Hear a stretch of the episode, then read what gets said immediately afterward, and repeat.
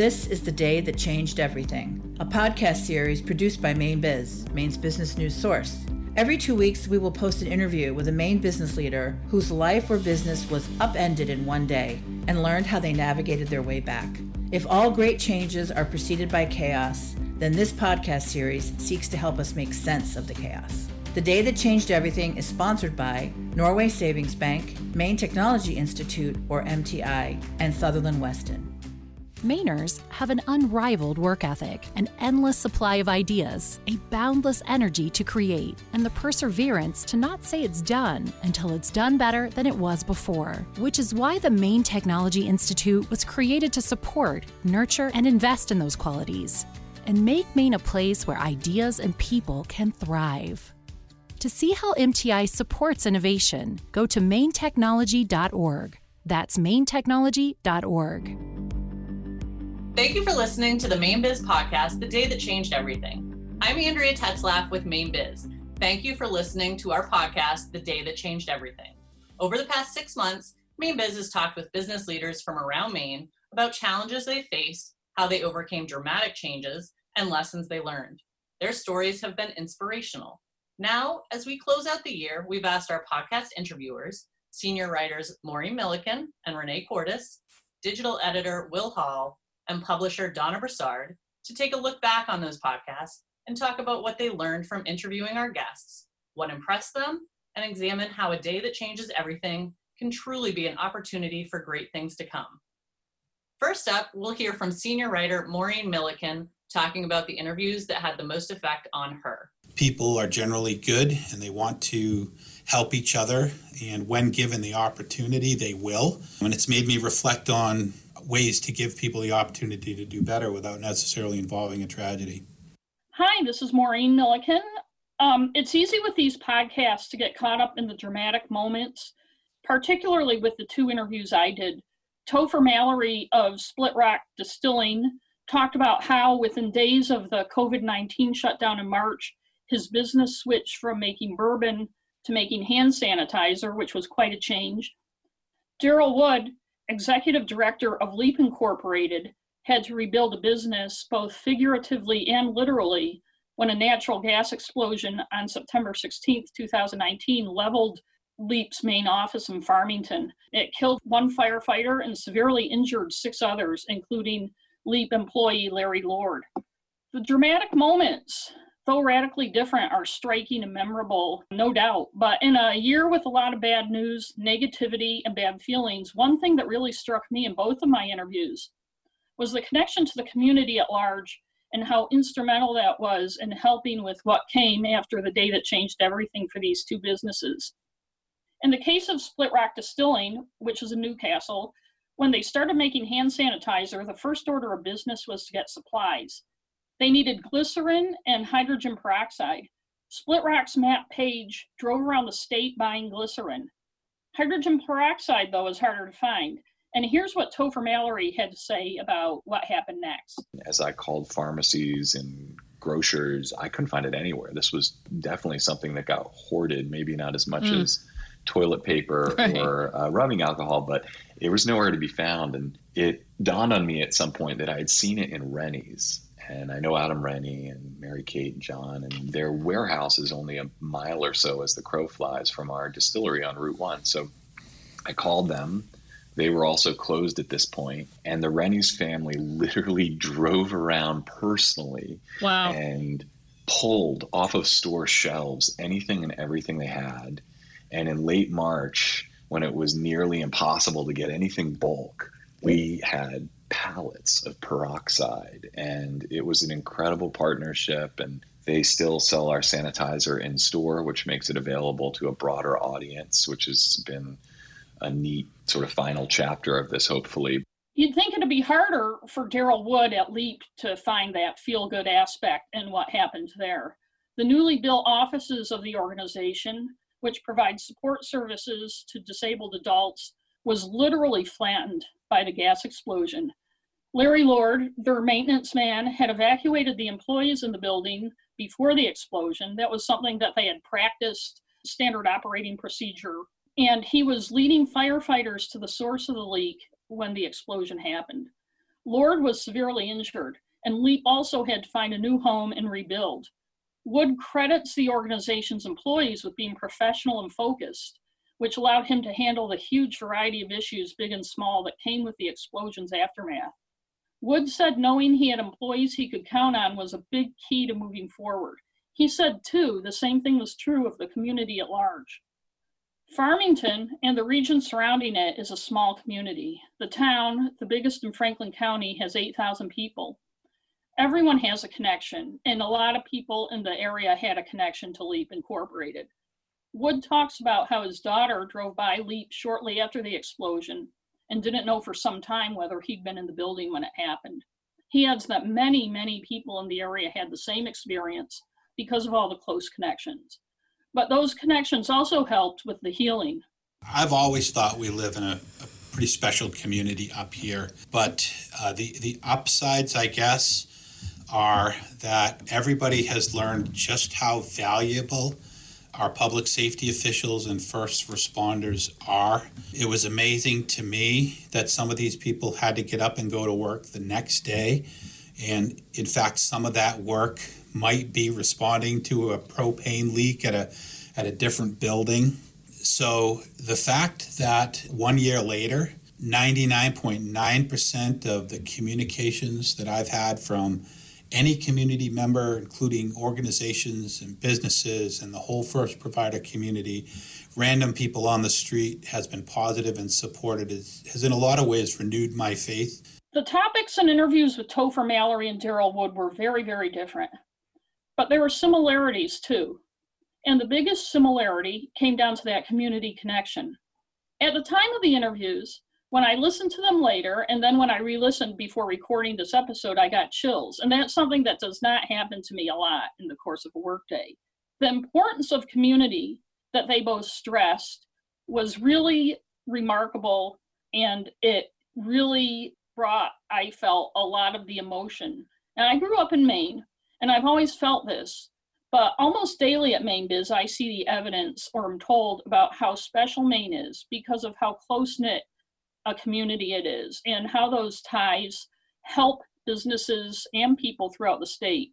And hearing these two very different stories just underlines that fact that even when the worst things happen, the bottom line is that Maine is a community of good people who want to help and that businesses know that their community has their back. And I can't think of a better message to end 2020 with. This is Jennifer Cook of Norway Savings Asset Management Group. Here, we believe in family asset management. Simply put, it means we do right by you and your loved ones. And it's not necessarily the size of the portfolio we care about, it's the story behind it. A story that's unique to you. Let us help you write your next chapter. For more information, visit norwaysavings.bank. Investment products are not FDIC insured, not guaranteed by the bank, and may lose value.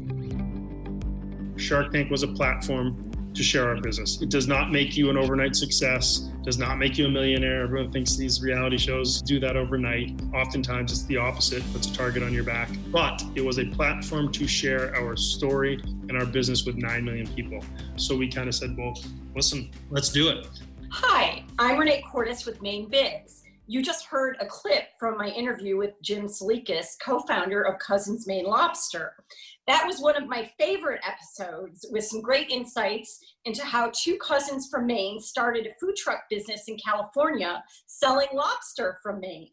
I love the fact that they hatched the idea over having a few drinks, reminiscing about fond childhood memories, and that they went full speed ahead starting this business from scratch. You really get a good sense from Jim about how daunting this whole venture was leaving a well paying, secure job, for him moving from the east to the west coast, getting rejected time after time for a bank loan until it worked out, and then they could start a business. Then, that absolutely crazy first frantic day of business when they arrived with the truck. 75 customers already in line when they got there, about 45 minutes late. 10 people working on the food truck that day. They didn't even have a cash register with them. Already sounds like a gripping opening for some feature film. And if I were directing, I would maybe cast a young Leonardo DiCaprio and John Cusack. Then the next gripping chapter, the day that really changed everything, when Jim and his cousin Sabin and his business partner agreed to go on the TV show Shark Tank and pitch their business, kind of like a big budget Greenlight made. Funny that they turned down the producers at first, then decided to go ahead with it. As Jim said, to share their story with 9 million viewers and share the story of Cousins Maine Lobster and what their home state is all about. They really prepared to the hilt, targeting their pitch to actually one specific shark, namely Barbara Corcoran. They shot the episode in an hour and landed Barbara as an investor. It's not an easy thing to do to bring in a new partner into a brand new business at that time, but it's worked out well for them. And Jim talks about how they benefited from Barbara's marketing and know how, and how they were also open to her great ideas. I also love the lessons that Jim shares at the end, especially what he says about preparation, like he learned from his old hockey coach, and also learning to be fearless, like they did on Shark Tank, literally taking the plunge. And lastly, he shares a thought about believing in yourself as well as having humility. And I think those are good lessons for anybody in business and in life. And now we're going to hear a short clip from Zach Poole, which is from episode four. The more and more I thought of it, and I said, you know what, if if I'm going to take the Maine Brew Bus to the next level, not only the main side of things, but myself as a business owner uh, to the next level, I decided that I did need some help. So that was Zach Poole, founder of the Maine Brew Bus from episode four. Another business on wheels, coincidentally, with a compelling story of how it started and how it's grown, and very recently brought in a new business partner. In this case, the business was founded by an out of stater who moved to Maine, but someone who also got into his industry by chance. As for the business that Zach started in 2012, he said he was looking for something to do. Noticed at that time there was no company taking customers to local breweries in Portland.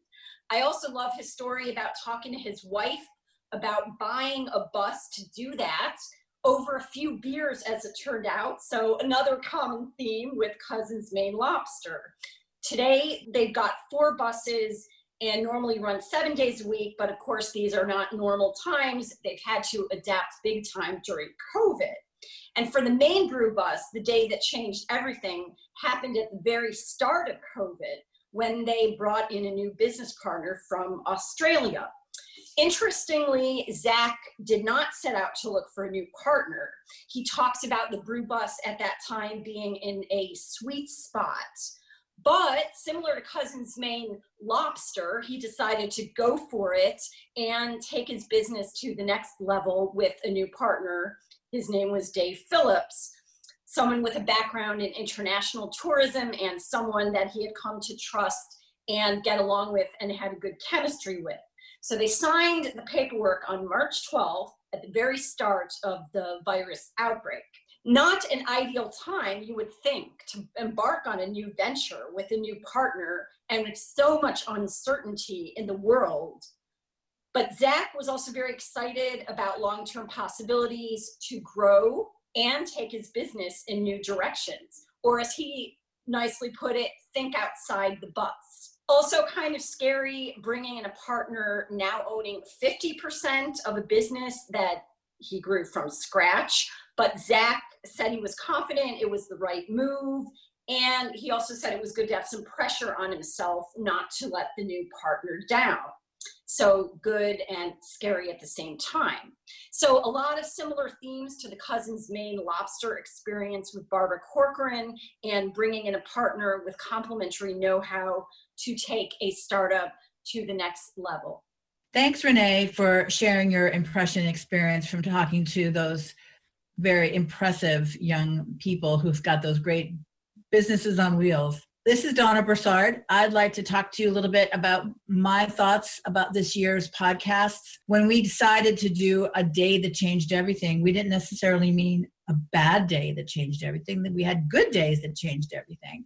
But the ones that I want to talk about today are the ones where we actually did have a bad day.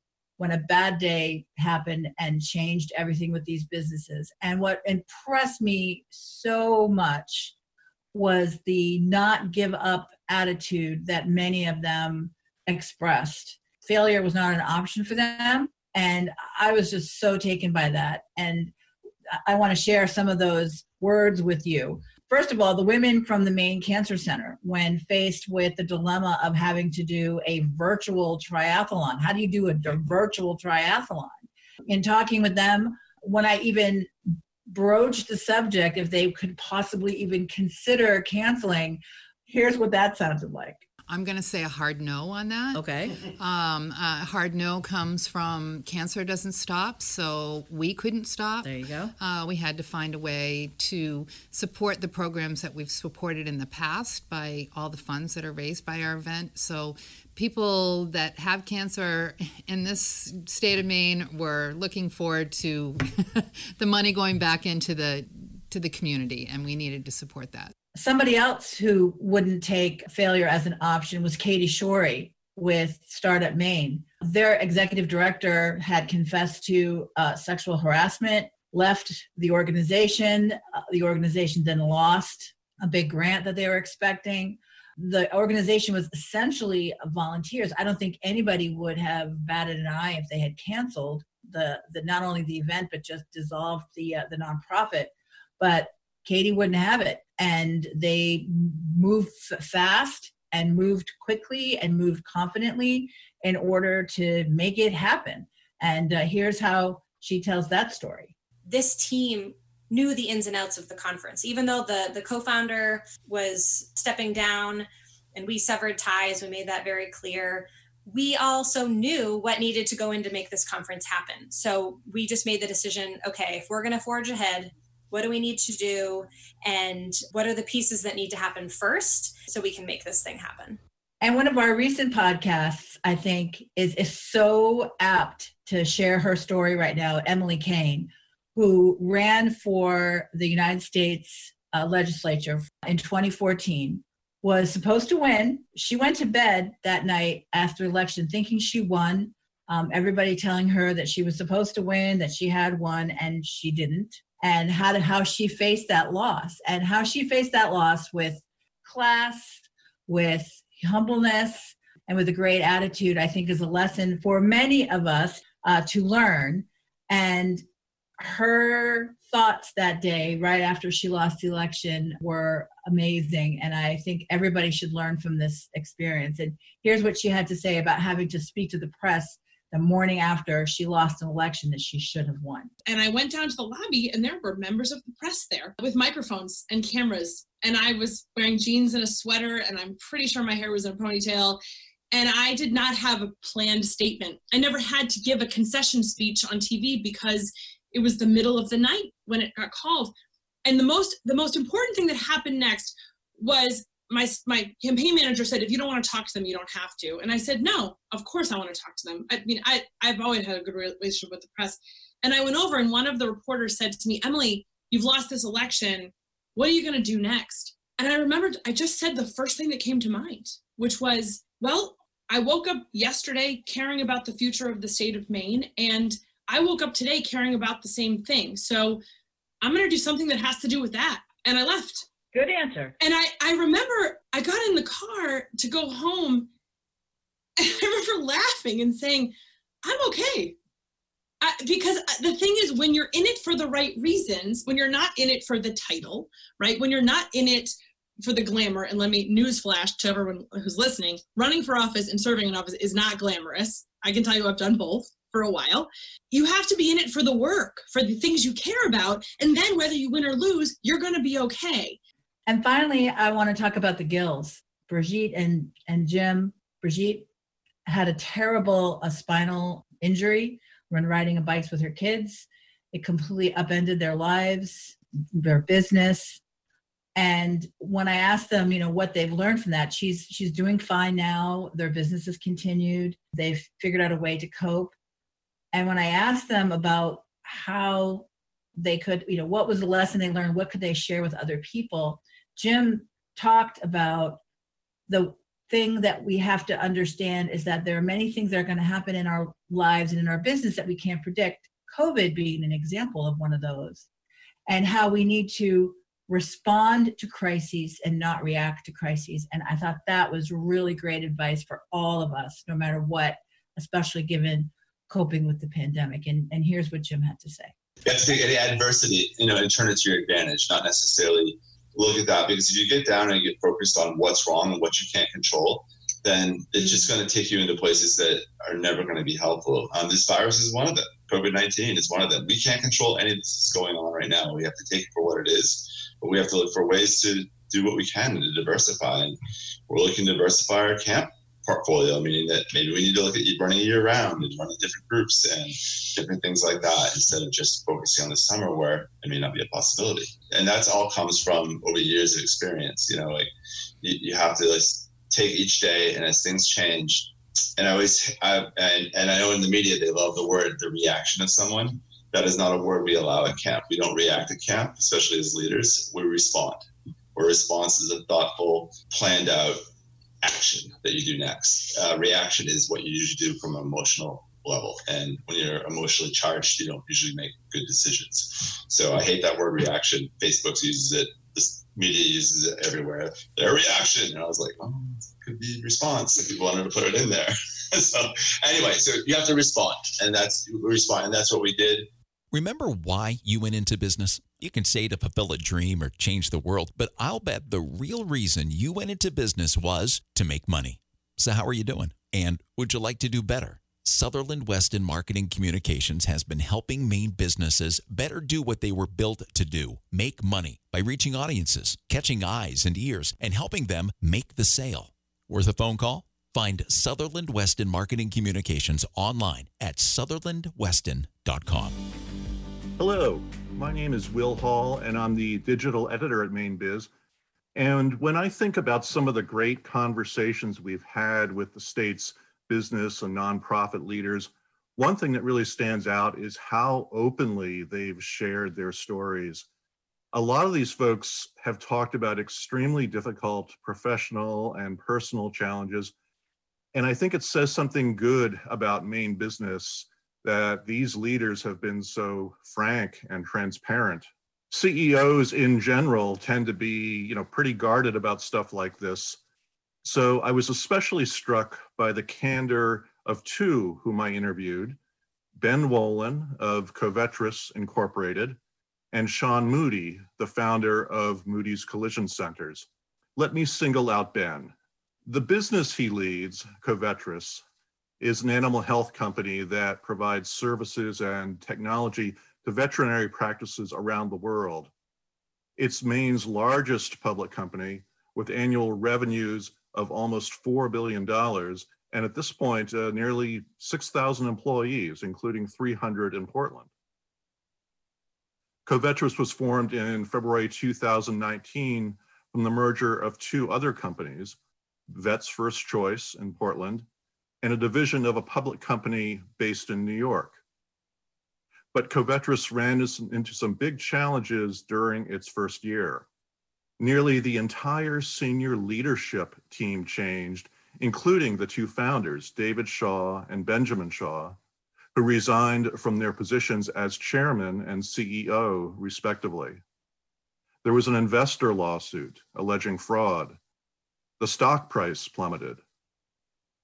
The challenges were compounded by the fact that the New York business that was part of the merger, a unit of Henry Schein Incorporated, was basically a holding company with 30 separate businesses underneath it. Ben Wolin joined the Covetrus board in October 2019 in the midst of the shakeup, and six weeks later became CEO. Since then, he's been working to build Covetrus and integrate the various businesses into a cohesive whole. And it seems as, as if he and his team have had some success. But Ben spoke pretty openly about the challenges Covetrus has faced.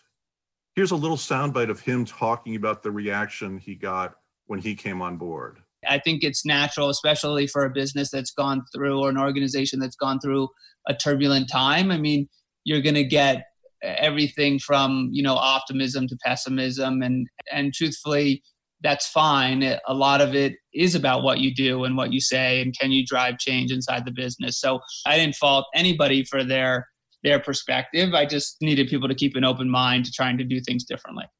What were your feelings about stepping in this way? Did you feel excited? Was it something you found really daunting? You know, it's both invigorating and daunting at the same time. You're excited by all the possibility and and you see tons of opportunity. And then you're also overwhelmed by just the sheer magnitude of the things that has to happen. And and some of the things that you assumed were happening aren't happening at all. And you kind of that first 90 or 120 days every week there's some new things. Some of them are good and some of them are bad. And you're like i, I can't believe xyz was happening but again I, I kind of expected that you don't know where it's going to come from you just you, you just know it's going to happen but it, it's like i said i think it's both exciting and you know a bit nerve wracking at the same time.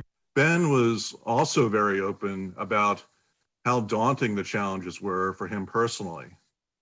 Although he'd previously founded and led a public company, a healthcare technology company, he had his work cut out for him at Covetrus.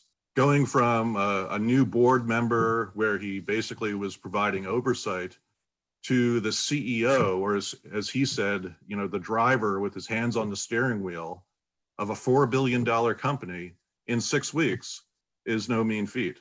And he explained how urgent the situation was in this part of our conversation. The first day I got there, after the first day, I, I sat down with uh, the head of HR, global head of HR, and I told him, you know, here's my plan. I'm going to go and I'm going to listen to as many people. I'm not going to make any rash decisions.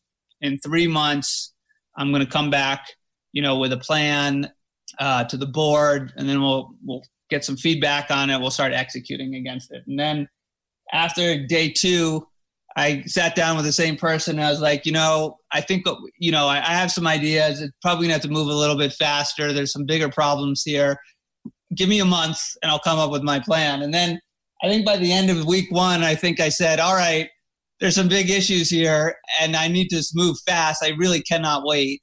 We're going to start doing stuff today.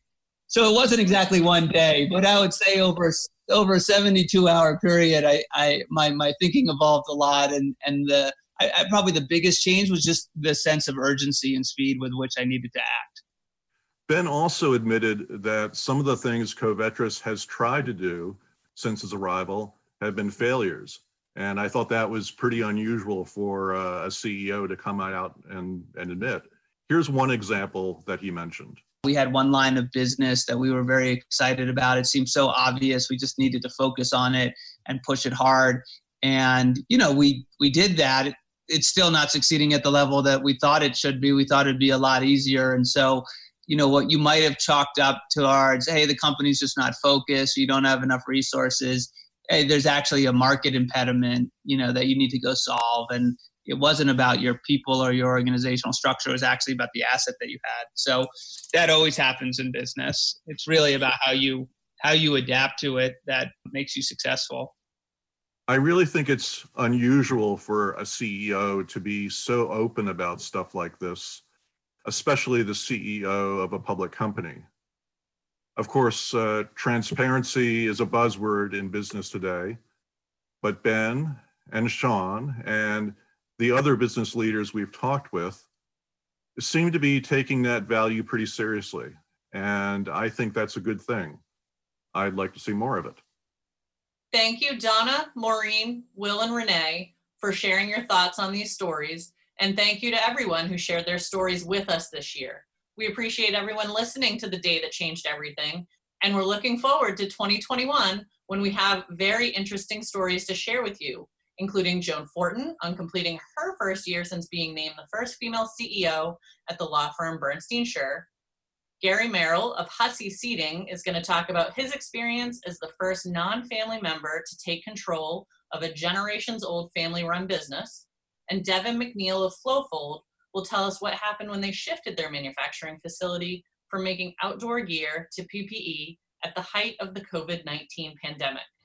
Please subscribe, rate, and review The Day That Changed Everything on Apple Podcasts, Spotify, or wherever you listen to podcasts. Thank you to our sponsors, Norway Savings Bank, MTI, and Sutherland Weston. Thank you for listening. This has been a production of Maine Biz. Find out more about this podcast and other Maine Biz media products at mainebiz.biz. The Day That Changed Everything is sponsored by Norway Savings Bank, Maine Technology Institute, or MTI, and Sutherland Weston. The Maine Biz podcast team includes Renee Cordes, Will Hall, Maureen Milliken, Allison Nason, Andrea Tetzlaff, and Donna Brassard.